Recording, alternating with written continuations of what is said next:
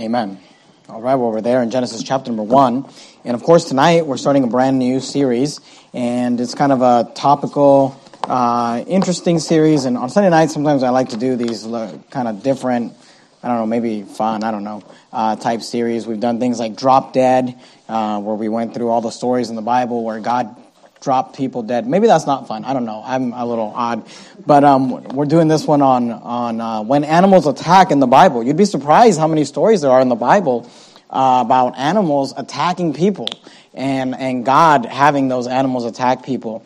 And uh, tonight we're kind of going to begin with a little bit of an introductory sermon. So we're not going to actually look at a story tonight where an animal attacks anyone, but um, we're going to just kind of talk about the animal kingdom in general. And the Bible talks a lot about animals and the animal kingdom. You'd be surprised. And uh, we're going to begin with this uh, introductory sermon uh, on the animal kingdom in general, and I'll give you kind of some points as we as as we move into it. In fact, if you don't have a baby sitting on your lap, I'd encourage you to maybe write some of these things down. But I want to begin by talking about the animal kingdom pre the flood or before the flood, the animal kingdom pre flood times. And that's why we're here in Genesis chapter 1 at uh, the time of creation. Uh, and of course, the flood, the Noahic flood, is uh, the event that really changed the world. There was a worldwide flood, the Bible teaches. But bef- before that, and even before the fall of man, when sin entered into the world, we have this. Uh, this account of creation. And I want you to notice, first of all, in this chapter, man's preeminence over uh, the animals. Man was created different uh, than the animals. You're there in Genesis chapter 1, and look down at verse number.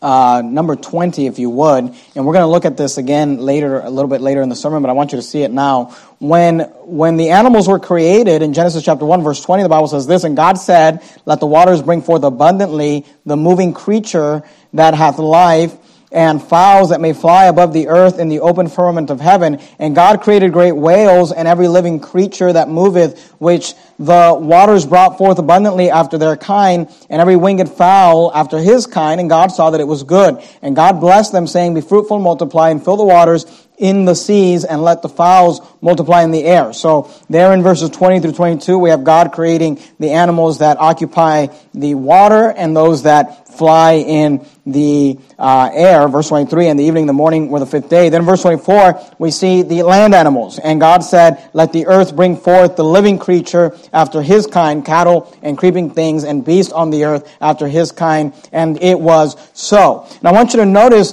that later on in the creation account, when God creates man, we have a, a, different account. When God created the animals, He just kind of said, all right, let the earth bring forth, you know, these animals. And they were alive and they were breathing and, you know, they were on the land or in the air or in the sea. But in verse 26, the Bible says this, Genesis chapter 1, verse 26, about man. And God said, let us make man in our image. And of course, God there is speaking in the plural our because this is the triune God. This is the, the Trinity speaking. They said, let us make man in our image. And I want you to notice, none of the animals were made in the image of God. The fowls of the air, the birds of the, uh, uh, uh the, the, the, fowls of the air, and, and the fish of the sea, and, and, the land animals. This is not said of any of them, but it's said of, of man that God said, let us make man in our image after our likeness and let them have dominion over the fish of the sea and over the fowls of the air and over the cattle and over all the earth and over the, uh, every creeping thing that creepeth upon the earth. We'll come back to that in a minute. Look at verse 27. So God created man in his own image. In the image of God created he him. Male and female created he them. So the Bible teaches that man was created different than animals. And today in our society we are told that man is an animal. And, you know, evolution teaches that man is just a, a, more evolved animal. But, but, you know, today science will tell you man is an animal. It's part of, you know, it's a primate. It's part of the animal kingdom. But this is not true. The Bible says that man was created in the image of God. And I really want to focus in on this idea if, eh, because when you go to Genesis chapter 2, now, in Genesis chapter 1, you have the creation story, and in Genesis chapter 2, we're given more details about that creation. Look down at verse number 7. If you remember, in Genesis, when we read there verses 20 through uh, 24, we saw that the sea, the water brought forth animals, the, the earth brought forth these animals, and they were just good to go. They were sat down and they were uh, uh, breathing and living animals. But when God created man, the Bible says that He created man from the dust of the earth, but He wasn't just ready to go. In verse 7, the Bible says this, and the Lord God formed man of the dust of the ground. And remember, the land animals were created. The Bible says that let the earth bring forth, right? Their bodies came from the earth just like our bodies came from the earth. But when they were created, they were already breathing. They already uh, were, were set in motion. But when God created man, He brought the bodies from out of the dust of the ground. But then the Bible says, and breathed into his nostrils the breath of life, and man became a living soul. See, the Bible tells us that when man was created, God is the one who breathed life into man. And the life of a man, of a human, of a human being, is different than that uh, from the life of an animal. But today, look, we're, we're, we're told that, you know, man was just an animal that evolved.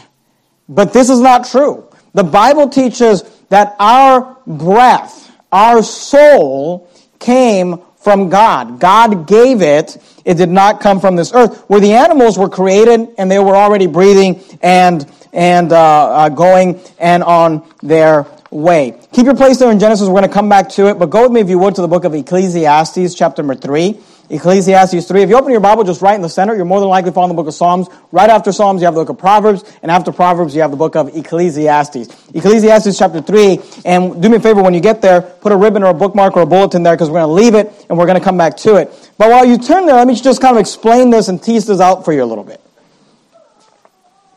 Animals are different than men, than humans. Animals have no conscience.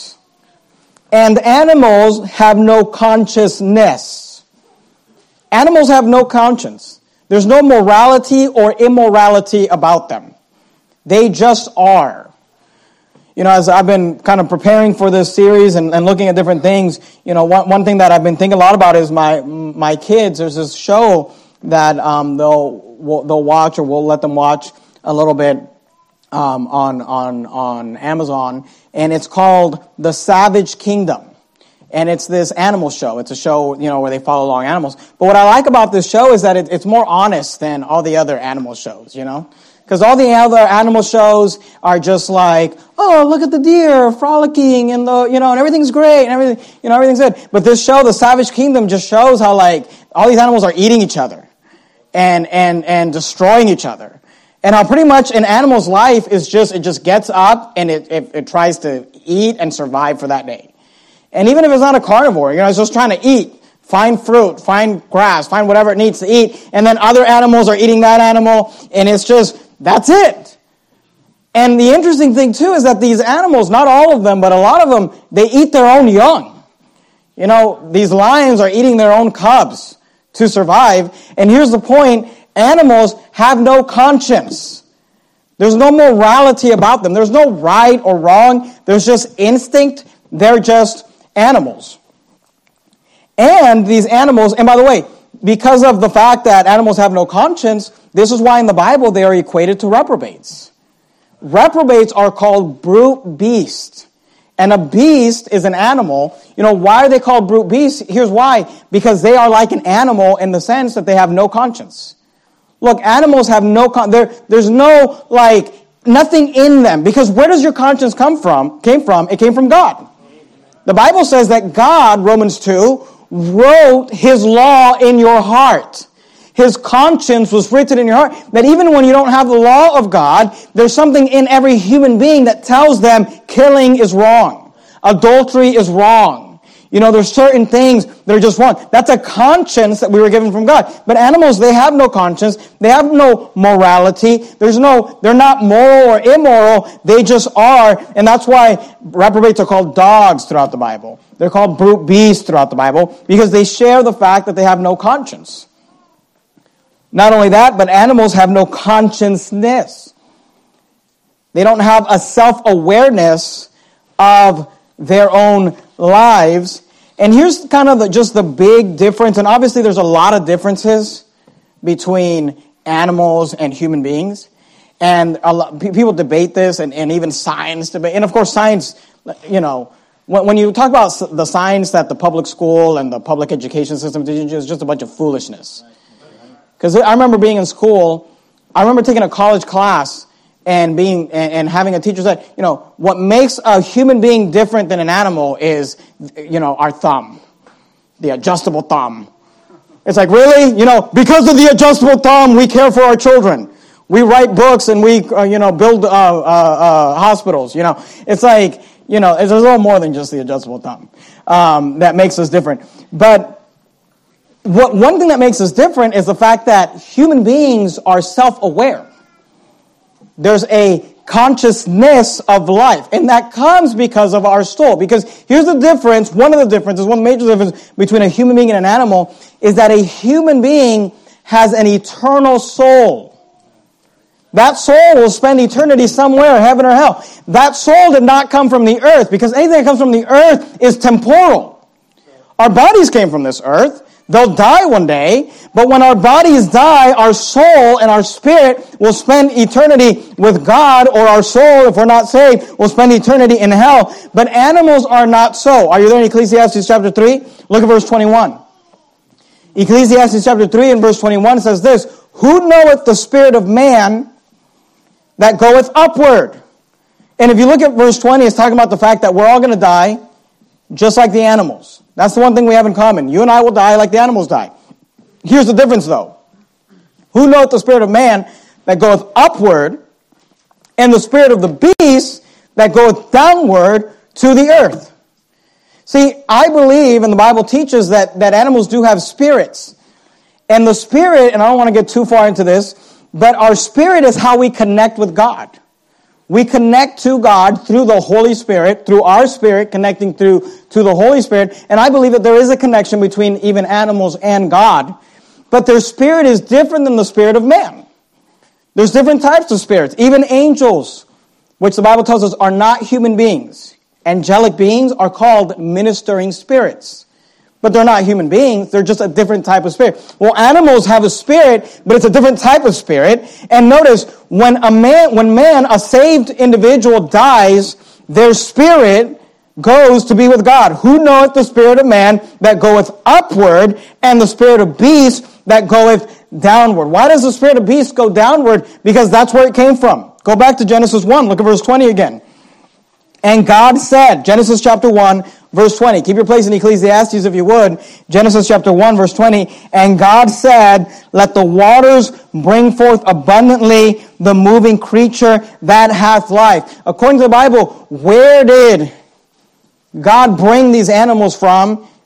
The Bible says that the waters brought them forth and the fowls may fly above the earth in the open firmament of heaven. And God created the great whales and every living creature that moveth with the waters brought, notice, which the waters brought forth abundantly after their kind, and every winged fowl after his kind. And God saw that it was good. And God blessed them, saying, Be fruitful and multiply, and, uh, and, and fill the waters in the sea, and let fowls multiply in the earth. And in, in the evening and the morning, or the fifth day, notice verse 24. And God said, Let the earth bring forth the living creature after his kind, cattle and creeping thing, and beast of the earth, and after his kind. And it was so. So notice the earth brings forth the living creature. So when the creature dies, it goes back to the earth. The spirit goes back downward to the earth from which it came. But where does the soul and the spirit of man go? It goes to God from which it came. Because man was created different than God, there, uh, excuse me, than animals. There is a uh, preeminence to human life than there is to animal life. And, and one of the main things is that there is no afterlife to, to animals. Look, I hate to break it to you, but all dogs don't go to heaven. In fact, no dogs go to heaven. When a dog dies, when a cat dies, when an animal dies, it dies. Its spirit and its body returns back to the earth. Who knoweth the spirit of man? that goeth upward, and the spirit of the beast that goeth downward to the earth. And look, animals have, there's no consciousness. Animals hurt physically because they have physical bodies. but they don't hurt the way you and I hurt. Emo- we hurt physically because we have physical bodies, but we also hurt emotionally and spiritually because we have emotions and we have spirits. The Bible talks about the, the, the grieving of the Holy Spirit in our hearts. We can, that grieves with our spirit. Animals don't have that. When an animal has, you know, you watch the Savage Kingdom and you watch all these little cubs being killed, sometimes by their own parents, you know, or their own uh, lion dad or whatever, but you have other animals eating them. You know, you have an animal that'll lose a cub and it'll howl and it'll kind of mourn for a little while. And I, and I believe it, it realizes that, hey, this cub, you know, was killed and, and it mourns that for a second. But you know, that animal doesn't come back a year later to visit that graveside. But humans do. Because humans have a self consciousness. We know that there's something after death. We know there's something, there's an afterlife. We know that there's something we will leave when we die. That we will leave something behind. This is one of the things that makes us human. This is why humans are advanced. We leave. We leave legacies. We teach our children. We leave technology. We write books so that because there is a self consciousness of who we are, animals don't have that. Look, it, however much you love your pet, your dog, or whatever, if you gave that dog away, it would forget about you. You say, oh no, but three years later we brought it back to the house and it went straight up to its kennel. That's called instinct. There's no self consciousness there, there's no conscience there. They're not moral or immoral. You know, these people, they go around and they, they take their dogs and they put a nice suit on them, put a bow tie on them, take them out over to take a family picture. You got this ugly pug in a bow tie taking a picture. You know what? You know, when you look at that picture, you got to just think, here's what that dog is thinking. I would eat you if I could. Because there is no conscience. There's no self-awareness. There's no self-consciousness. Man was created different than animals. Not only that, though, man was given dominion over animals. Look at verse 26 of Genesis chapter 1. Genesis chapter 1 and verse 26, notice what the Bible says. And God said, Let us make man in our image after our likeness. Notice, and let them have dominion. The word dominion means complete control, domination. Let them have dominion over the fish of the sea, and over the fowls of the air, and over the cattle, and over, uh, and over all the earth, and over every creeping thing that creepeth upon the earth. So God created man in his own image. In the image of God created he him, male and female created he them. Look at verse 28. And God blessed them, and God said unto them, Be fruitful and multiply and replenish the earth. Notice these words. And subdue. The word subdue means to overcome, to bring under control. And subdue it and have dominion over the fish of the sea and over the fowls of the air and over every living thing that moveth upon the earth. Look, Man was created different than animals, and man was given dominion over animals. This is the preeminence that man has over animals. But I want you to notice at creation, and this continues today, there was a preeminence given to man over animals. We were created differently and we were given dominion. But before the flood, there was also a peace, and really before the fall of man, there was a peace that man had with animals. Look at Genesis chapter 1 and verse 29. Before the flood, mankind, all man, was vegetarian. No one ate animals. Genesis 1, verse 29. Notice what the Bible says. And God said, Behold, this is again the creation story. I have given you and this is God referring to all of mankind, speaking to Adam, but referring to all mankind.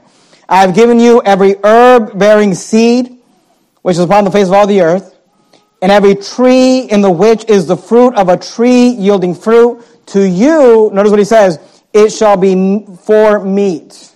And the word meat in our King James Bible is not the same word as you and I use it today. You and I, when we, when we say the word meat today, the Bible word would be flesh. The word meat in our King James Bible simply means food. That's why in the book of Leviticus you have a meat offering and it's, it's a pancake. It's flour and oil baked. There's no flesh in it.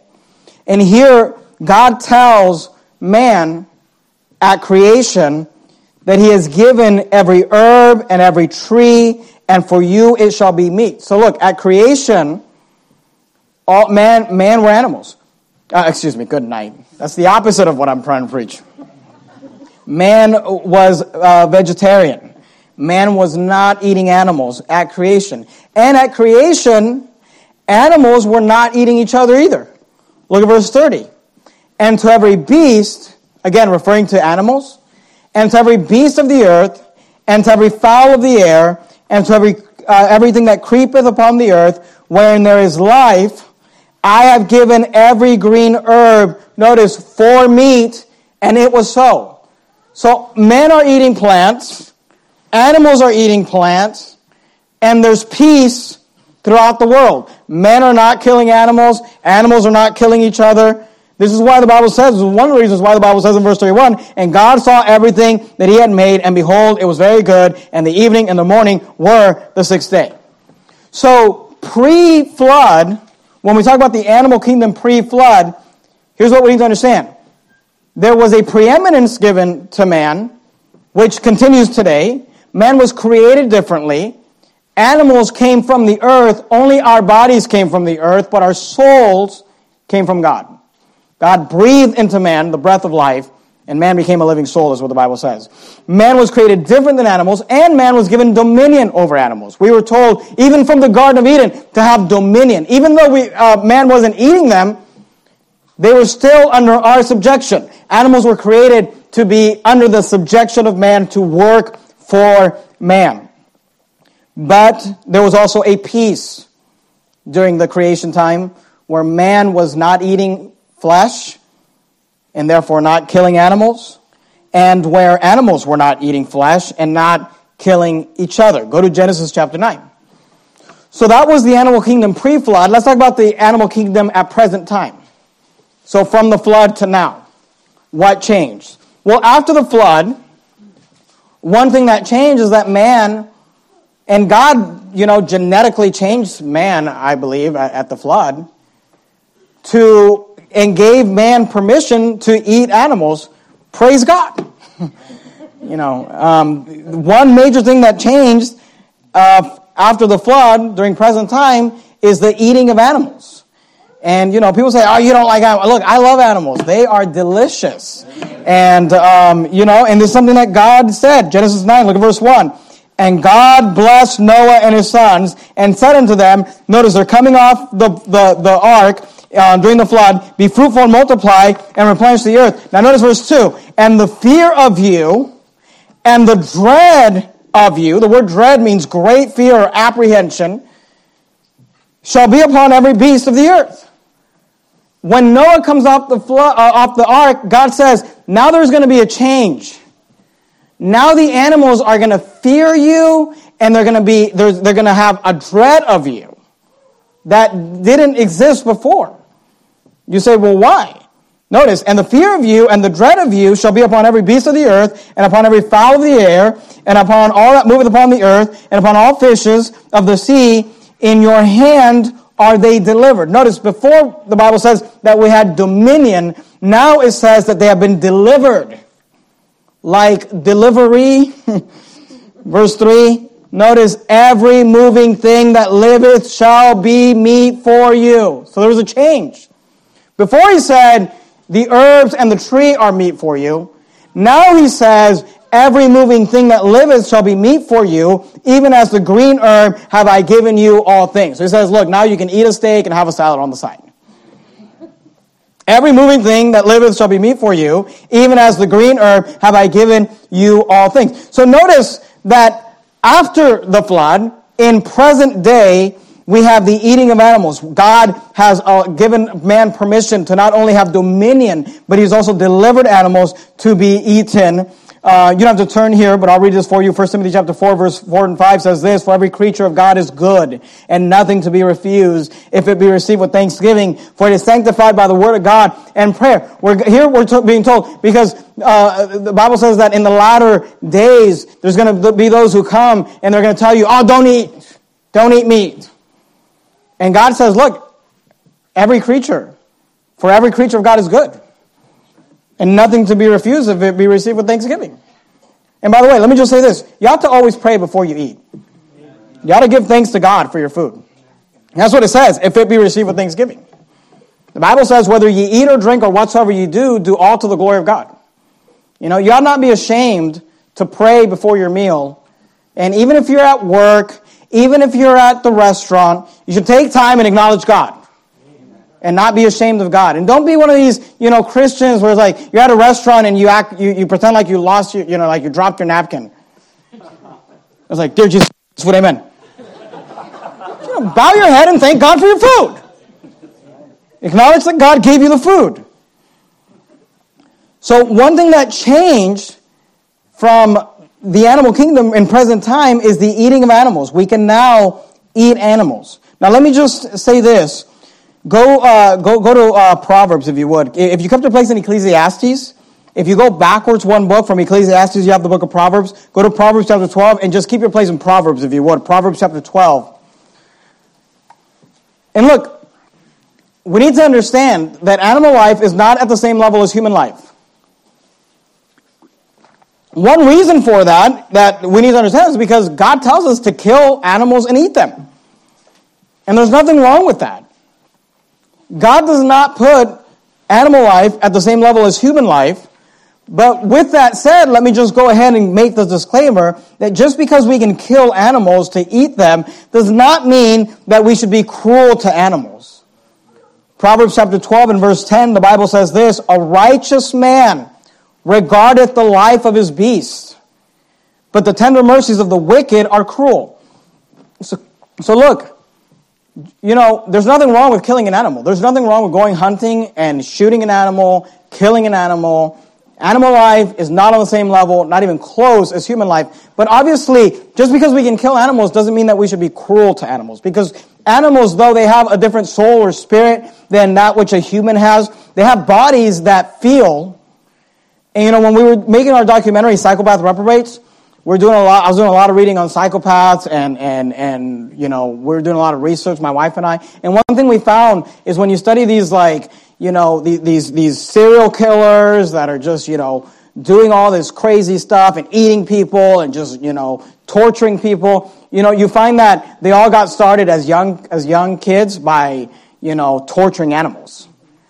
And so obviously this is not something that we want to, it's, it's not okay to sit there and, and, and make an animal be in pain, you know, and torture it and, and do all these things. The Bible says a righteous man regarded the life of, the, of his beast. A, a righteous man realizes that a beast is a beast, it's an animal, but obviously we don't want to be cruel to an animal. But there's nothing wrong with killing an animal and eating it. That's what the Bible says. So when we talk about the animal kingdom at present time, Here's what we need to remember. Number one, the eating of animals, that we can. That we can eat them. God gave them to us to eat, to, to, to subdue them, to have dominion, to put them to work. Throughout, you know, thousands of years, we've, uh, mankind has used animals like ox and uh, horses and, and, and dogs and whatever and put them to work. But then also after the flood, God gave them to us as food and said, you can kill them, you can eat them you know, the fear of you and the dread of you shall be upon every beast of the earth, because every moving thing that liveth shall be meat for you, is what the Bible says. But in present time, we must be careful. Keep your place there in Proverbs, if you would, and go to the book of Matthew, Matthew chapter 6. In present times, we should consider the eating of animals, but we should also be careful about the exaltation of animals. Because look, we live in a society that has exalted animals and this is something the Bible says we should not do. We live in a society that elevates animals to the same status and, and to a higher status than human beings. And you say, oh, that's not true. Okay.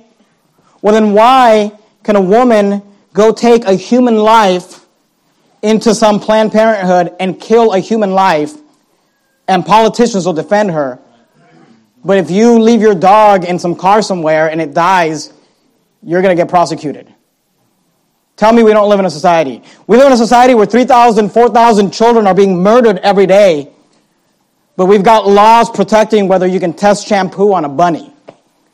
We live in a society, whether you like it or not, that has exalted animal status to human status. And this is something that God was never for. Obviously, we should never be cruel to animals, but we should not see animals on the same level as human beings. Matthew chapter 6, look at verse 26. Notice what, what Jesus said.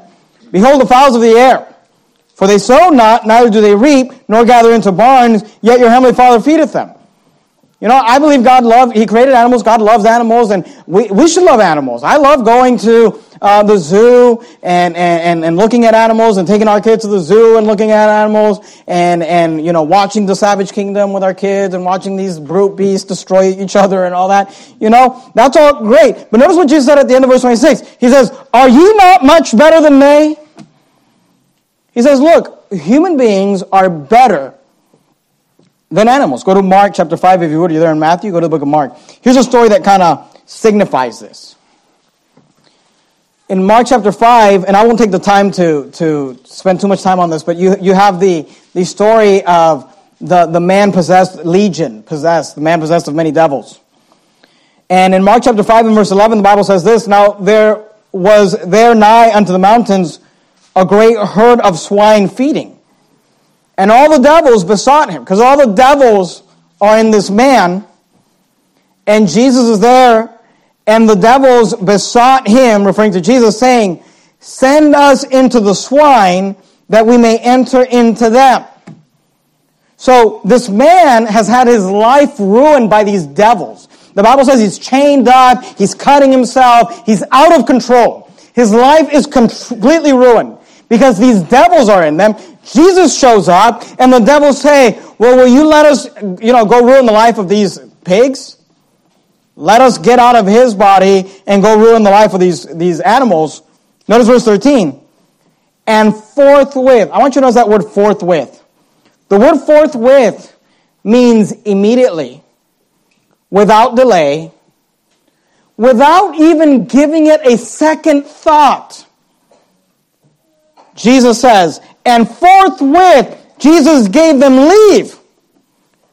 And the unclean spirits went out and entered into the swine, and the herd ran violently down a steep place into the sea. They were about, notice this, 2,000 and were choked in the sea. Here's what's interesting. If Jesus is given the choice whether the restoring the life, the quality of life of a human being, even if it means that 2,000 animals would die in the process, Jesus won't even bat an eye. That's how he feels about animal life.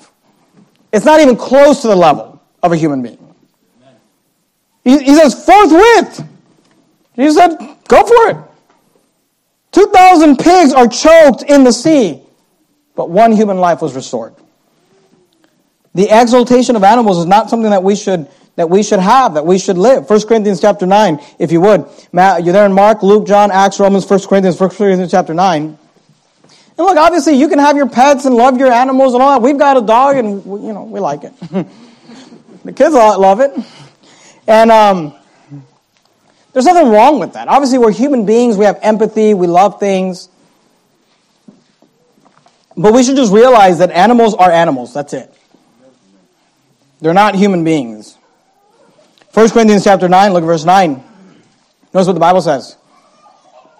For it is written, in the law of Moses. Thou shalt not muzzle the mouth of the ox that treadeth out the corn. Now, here we have God giving us a principle for an animal. And, and what he's saying is this that when the ox is out plowing the field, when he's, when he's working, when he's bringing in the harvest, he says, don't muzzle the mouth of the ox. The, the muzzle means to, to bind it so that he can't open his mouth. He says that tread out the corn. Because the idea is that if the ox is out there working, then it should be allowed to just kind of eat as it works. This is what God, a principle that God gave for animals. But I want you to notice, and of course it's found in the Old Testament. And then this is used throughout the Bible, actually referring to pastors. You know, God, God illustrates us as a bunch of ox. And, and the idea is that, look, if the ox is working, feed the ox. If the ox is working, take care of the ox. Now notice what he says here, 1 Corinthians 9 9. For it is written in the law of Moses, Thou shalt not muzzle the mouth of the ox that treadeth out the corn. And then he asks this question. Paul does. He says, Doth God take care for oxen? He says, Look, did God give us this principle about not muzzling the mouth of the ox because God just really cares about oxen? oxen rights. Let's make sure the oxen aren't being taken advantage of. Is I mean, he says, does God take care for oxen? Look at verse 10. Or saith he it altogether for our sakes? He says, For our sakes, no doubt, this is written, that he that ploweth should plow in hope, that he that thresheth in hope should be a partaker of his own. He says, look, when God said, don't muzzle the ox that treads out the corn, he said, he said that for our benefit, to teach us something, that if someone's working, they should get paid. That if someone's working, they should be allowed to eat of the fruits of that labor. But he says, Paul says, let me just make sure you don't think that God is some sort of PETA animal lover. Does God take care for oxen? Or save it altogether for our sakes? He says, for our sakes, no doubt. Look, God, please understand this. God has no problem just killing multitudes of animals. I mean, all throughout the if you read the Bible, you'll see God you just killing animals during the flood. God is mad at man, kills all the animals, and kills a bunch of men. you know, Jesus just kills two thousand pigs forthwith. Without giving it, you know, every once in a while you hear these stories about some kid, you know, falls over into some ape pit in, in, in, in, in a zoo somewhere, or, or, you know, and then you got all these people, well, uh, it's an endangered species and blah, blah, blah. Look, kill that animal the moment a human life is in danger, kill the animal. There's no, there, there, there, there's not even a comparison. Jesus will not even give it a second thought. I can restore the life of a man and destroy 2,000 pigs. He says, forthwith, go for it we must fight against this exaltation of animals. Because, you know, people think like, oh, it's just cute, it's just funny. But you know what it is? It's evolution. And, you know, Disney has, has, has, has been a big deal with this. Creating all these movies that make you feel bad for these animals. You know, you walk away from Bambi feeling mad, you know, sad because a hunter killed a deer. There's nothing wrong with a hunter killing a deer. But you know, you, you, you have just, we have this culture that tells us, you know, animals have feelings. And look, animals are animals. They have no conscience. They have no consciousness. They would eat you if they could. So there is the eating of animals in our present time, and there is the exaltation of animals that we should avoid. And again, we shouldn't be cruel to animals. Look, boys have a tendency to take this stuff too far. Go to Isaiah if you would. Isaiah chapter 11, and I, have never heard of any of the boys in our church doing this. But you know, boys, will, they'll get all riled up and dogs are better than cats, you know, and whatever. They want to talk about how they're going to torture cats. You know, that's fun. Have that fun and, and make fun of the girls or whatever, but don't ever actually go torture a cat. That's not okay. Now, if you're going to kill it and eat it, you know, hot cat on a bun. Great. But, um, you know, we should not be cruel to animals. But, but, you know, we also shouldn't just be like, that chicken was somebody's sister. that chicken had a mother. No, that's ridiculous. So we see the animal kingdom pre flood. We see man's preeminence over animals. Man was created different than animals. Man was given dominion over animals. We see man's peace with animals during creation because man was a vegetarian. Man was not killing animals animals were vegetarians, they were not killing each other. And then we see the animal kingdom present time. One of the big takeaways for present time? The eating of animals is fine. And we must be careful about the exaltation of animals. And look, there's no new thing under the sun. Heathen cultures for years. Go to India, one of the oldest cultures in, in our world, and what are they doing? Worshipping cows. Don't touch the cow. Don't mess with the cow. Look, there's no new thing under the sun. All of this has been from the beginning. And we as Christians just need to have a, a, a worldview that says, you know, animals are on a different level than human beings. Let's talk about the animal kingdom post the second coming. The animal kingdom post the second coming. And specifically the millennial reign, because things change again during the millennial reign of Christ. First of all, we have the animal kingdom at peace again with, with, with themselves. Isaiah chapter 11, look at verse 6. Notice what the Bible says. Isaiah chapter 11 and verse 6. This is a very famous passage about the millennial reign. The wolf also shall dwell with the lamb. Now, today the wolf cannot dwell with the lamb. The wolf eats the lamb. But during the millennial reign, things are going to go back to the Garden of Eden status, where animals are going to be vegetarians again. The wolf also shall dwell with the lamb, and the leopard shall die, lie down with the kid, and the calf and the young lion and the fatling together, and a little child shall lead them. And that'll be, that'll be a great time for kids when they could have a leopard as a pet. Look at verse 7. And the cow and the bear shall feed. Their young ones shall lie down together, and the lion shall eat straw like the ox. So notice they're going to go back to vegetarian saying, look, today a lion cannot survive off, off straw. It must eat meat, flesh. But during the millennial reign, the Bible says that the lion shall eat straw like the ox. God is going to genetically change, genetically modify these animals. Not in the way, you know, it's done today. Look at verse 8. And the suckling child shall play on the hole of the asp, and a weaned child shall put his hand on the cockatrice's den. So notice, you know, you're going to have just little babies playing with these rattlesnakes, playing with these, you know, venomous serpents, and it'll be fine. The cow is going to be taking a nap with the bear. The wolf will be lying next to the lamb. Go to Isaiah 65. Isaiah 65, look at verse 25. Isaiah 65 and verse 25. Isaiah 65 and verse 25, the Bible says this The wolf and the lamb shall feed together, and the lion shall eat straw like the bullock, and the dust shall be the serpent's meat. They shall not hurt nor destroy in all my holy mountains, saith the Lord. I want you to notice that post the second coming, there's this change in, in the animal kingdom where they're not eating each other, they're not at war with each other. And I want you to notice the last little phrase there, verse 25, Isaiah 65, 25. They shall not hurt nor destroy. Because you know, what animals are doing today, that's all they're doing all day, every day today, is hurting and destroying each other. They're just go, you know, go to the jungle and actually watch these animals and they're just killing each other and eating each other. And they're not, there's nothing wrong with it. That's just how they are. But there's going to come to the animal kingdom, they're going to have peace. They're not going to be at war with each other anymore. And let me just say this. Go, go to Isaiah 24 if you would.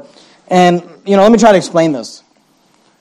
Animals have no conscience. There's no conscience and there's no consciousness. There's no morality. There's not even really anything wrong with a big, you know, we look at some big old lion eating its cub and we're like, oh, you know, that's terrible. But there's no morality with them. They just survive.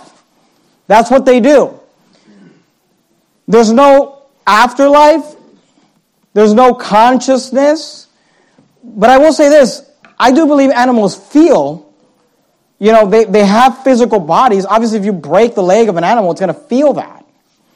And you know, one thing that the Bible teaches is that animals are basically in a state of, of hurt and hurting because of man bringing sin into the world. See, we brought cur- the curse of sin into the world. When God created animals, they were all at peace. Men were not eating animals, animals were not eating each other. It was all good, the Bible says. But when man brought sin into the world, then things got bad for the animals. Look at Isaiah 24 and verse 6. Notice what the Bible says, this, the first part of this verse. Therefore hath the curse devoured the earth.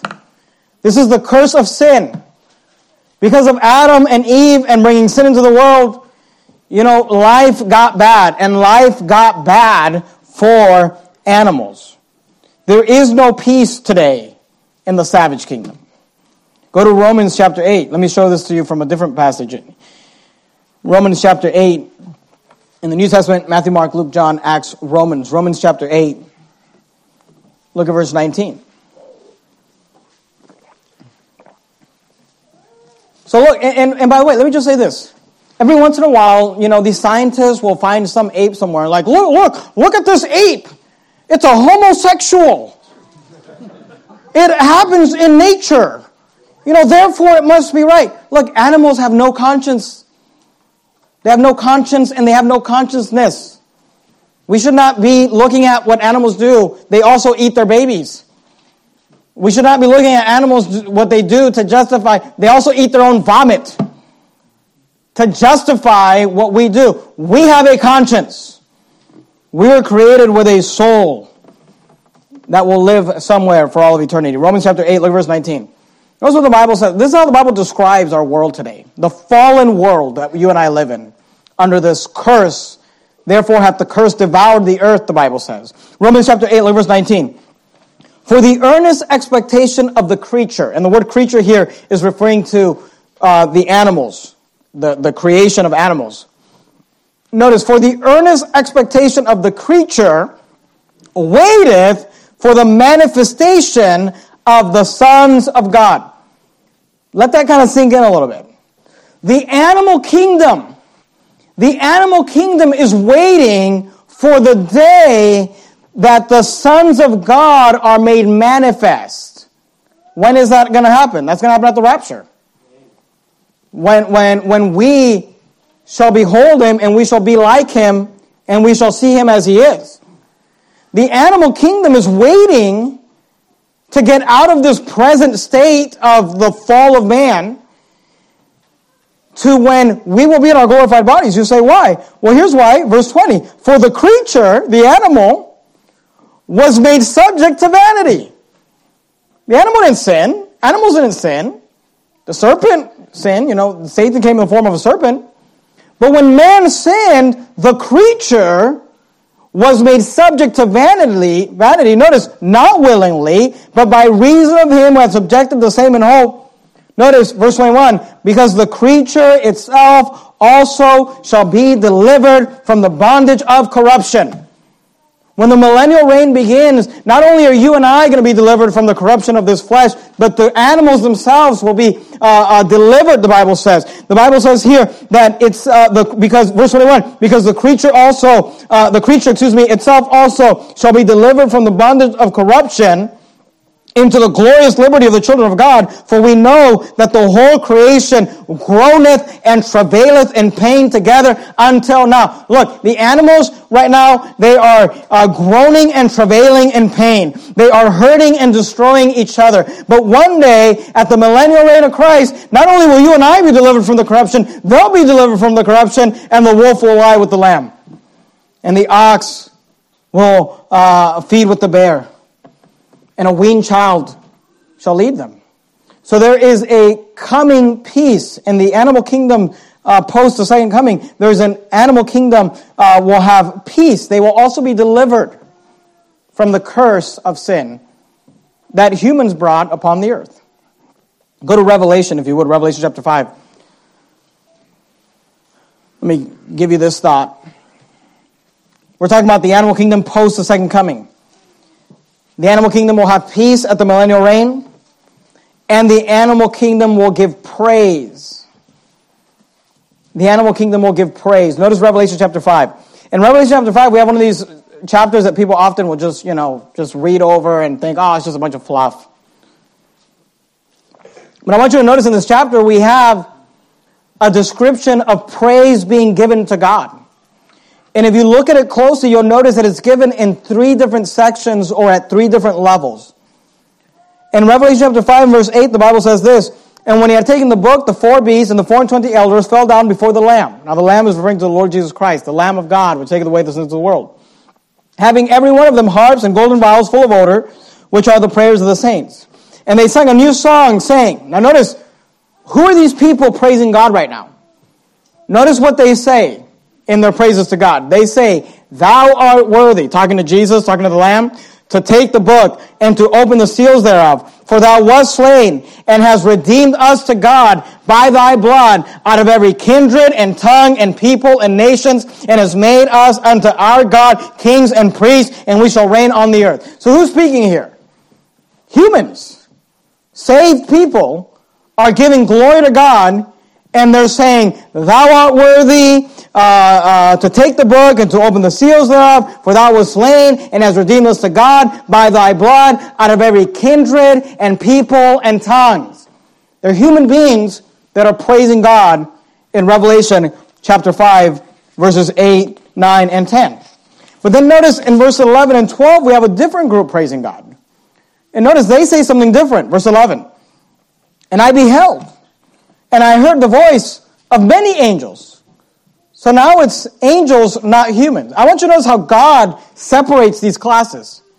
You got the human saying, Thou hast redeemed us to God by thy blood. Only a saved person could say that. Only a saved human being could say that. Jesus died for the sins of mankind. But then we have the angels, notice, and I beheld and I heard the voice of many angels round about the throne and the beasts and the elders, and the number of them was 10,000 times 10,000 and thousands of thousands. Of all these angels, notice they're praising God, saying with a loud voice, Worthy is the Lamb that was slain to receive power and riches and wisdom and strength and honor and glory and blessings. Notice they don't mention that he was slain or that they were redeemed by his blood. They mention the fact that he was slain, but they're just praising him because obviously they're not redeemed angels. Jesus didn't die for angels. And then in verse 13, we have yet a different classification. This is the animals. Look verse 13. And every creature which is in heaven and on the earth and under the earth and such as are in the sea and all that are in them heard I saying, this is John. John is telling us, I heard, I heard the animals, I heard the creatures which is in heaven and on the earth and under the earth, and such as are in the sea, and all that are in them, heard I saying, Blessing and honor and glory and power be unto him that sitteth upon the throne, and unto the Lamb forever and ever. And the four beasts said, Amen. And the four and twenty elders fell down and worshiped him that liveth forever and ever. So notice, in this chapter we have the praising of God, and it's done in these sections. You have humans, you have angels, you have animals. And these animals, and again, this is, this is post uh, the rapture, after the rapture, millennial reign, and, and, and, and all of that. And this is in heaven, of course. But these animals are praising God.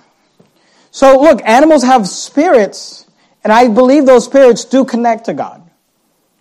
Um, but they're praising God, and here John actually hears them. Go, go to the book of Job, if you would, Job chapter 12. Uh, we're going to go to Job, we're going to go to Daniel, we're going to finish up, okay? Job, if you can find Job and Daniel. If you start at Proverbs and go backwards, you have Psalms and Job, and then we have Daniel. If you're at Job, you have Psalms, Proverbs, Ecclesiastes, Song of Solomon, Isaiah, Jeremiah, Lamentations, Ezekiel, Daniel. You know, and what I'm about, what I'm about to tell you, this is just my opinion. I, you know, I always like to give that disclaimer. If I'm just going to give you my opinion, this is just my thoughts. But my thoughts based on this is that, you know, in heaven we're going to be able to speak and talk to these animals because these animals are are speaking and praising God. And here's here's what's interesting. You know, it may have been, and again, this is just my opinion, but it may have been that even at the garden, Adam was able to speak with these animals. Because if you remember, the serpent came to Eve and just had a conversation um, with, with Eve. The interesting thing is that the only other time an animal ever speaks in the Bible is Balaam's donkey, which we're going to get to in this series. Uh, but God specifically tells us that God loosened his tongue to allow him to speak. So in the present time, animals don't speak. Look, it doesn't matter how close you are to your dog. You don't understand that dog. That dog doesn't understand you. You say, I love you, Fido. And he says, You look delicious. Go to Job chapter 12. Job chapter 12. If you have a dog named Fido, I don't know it. You probably, you know, it's a pretty common dog name, I think. Job chapter 12.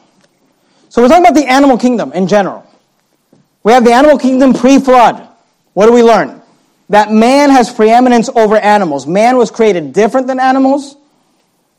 God breathed into man the breath of life, and man was given dominion over animals to subdue them. Man at creation was at peace with the animals. Man was vegetarian, not killing animals. Animals were vegetarians, not killing each other. Then we have the animal kingdom at present time or present day, and the two takeaways is the eating of animals. Now we can eat them. And we should be careful about the exaltation of animals. We should not exalt animals to human status. And look, with your kids, be careful about letting their minds run and watch things that make them think that animals are. Look, we should not be cruel to animals. We should take care of animals. If we're going to have them and we're going to, they're going to be, you know, of, of use to us, then we should feed them and care for them. And, and we should love them. There's nothing wrong with loving your animal, but don't put that, it's not your baby. It's not a baby. We shouldn't even speak that way. It's not a human being. Then we have the animal kingdom post the second coming. The animal kingdom will be delivered from the corruption of this world and it'll go back to peace. And then we saw that the animal kingdom will give praise to God. Let me give you just two kind of, uh, that, that's all infor, in, informative. I, I, hope that was informative and, and, and kind of gave you a theology of the animal kingdom. But um, let me just end by kind of giving you some two, two thoughts about the animals. And again, they have spirits. And I believe that those spirits connect to God. They don't get saved. They don't die and go to heaven. They don't die and go to hell. They die and their spirit returns to the earth. But while they're alive, they do, I believe, they have a connection to God. I believe that's where their instinct comes from. You ever notice an animal? You don't have to teach an animal, you know, it can be born, you throw it into the water, it just starts swimming. And, you know, they just have these instincts that came from God, that God programmed into them. And human beings are different. You know, you leave a human baby out in the wilderness, it's going to die. You know, it needs a mother, it needs a father, it needs a relationship. And obviously, some animals would die as well. But the point is that they, they have these instincts that came from God. There's a connection to them for God, that they have to God. So let me just kind of, by, by to end the sermon, by con- way of conclusion, give you two thoughts on the animal kingdom. The animal kingdom has no problem acknowledging God. Only humans do. Job chapter 12, look verse 7. We saw this in our study in the book of Job, but I'd like to show it to you tonight. Notice what Job said. But ask now the beast, talking about the animals, and they shall teach thee, and the fowls of the air, and they shall tell thee, or speak to the earth, and it shall teach thee, and the fishes of the sea shall declare unto thee, who knoweth not in all these that the hand of the Lord hath wrought this? You know what's really interesting about the animal kingdom? You know what's really interesting about chimpanzees and apes? None of them believe in evolution. I mean, if you could speak to an animal and say, hey, you know, where do you think we came from? They'd be like, what are you? You must be a human because all of us know that we came from God. The heavens declare the glory of God. Look, no animal has a problem with acknowledging God, only humans do. Isn't that interesting? The only creatures on this earth that have a problem acknowledging God is us. Every animal. Every animal. If, if God would loosen, loosen the tongue of your dog, and you could speak to your dog, it would say, God created me, and you look delicious. I mean, the animal kingdom has no problem acknowledging God. Only humans do. Here's another thought. Go to Daniel, if you would, Daniel chapter 6. The animal kingdom has no problem obeying God. Only humans do. Isn't that interesting? The animal kingdom has absolutely no problem obeying God. God tells a kangaroo, jump, he says, how high? The animal kingdom, in fact, that's what this whole series is about. The fact that all throughout the Bible, God says, kill that guy. And the animals are like, sure, yes, sir. Attack that person. The animals are like, go for it. Animal, and, and, and I'm going to give you an example tonight, not of a, uh, of a time when animals attacked, but a time when animals did not attack. And there's, of course, a famous story of Daniel. Dan, Daniel in the lion's den. Daniel chapter 6, look at verse 21. Then said Daniel unto the king. This is after Daniel has already spent the night in the lion's den. Then said Daniel unto the king, O king, live forever.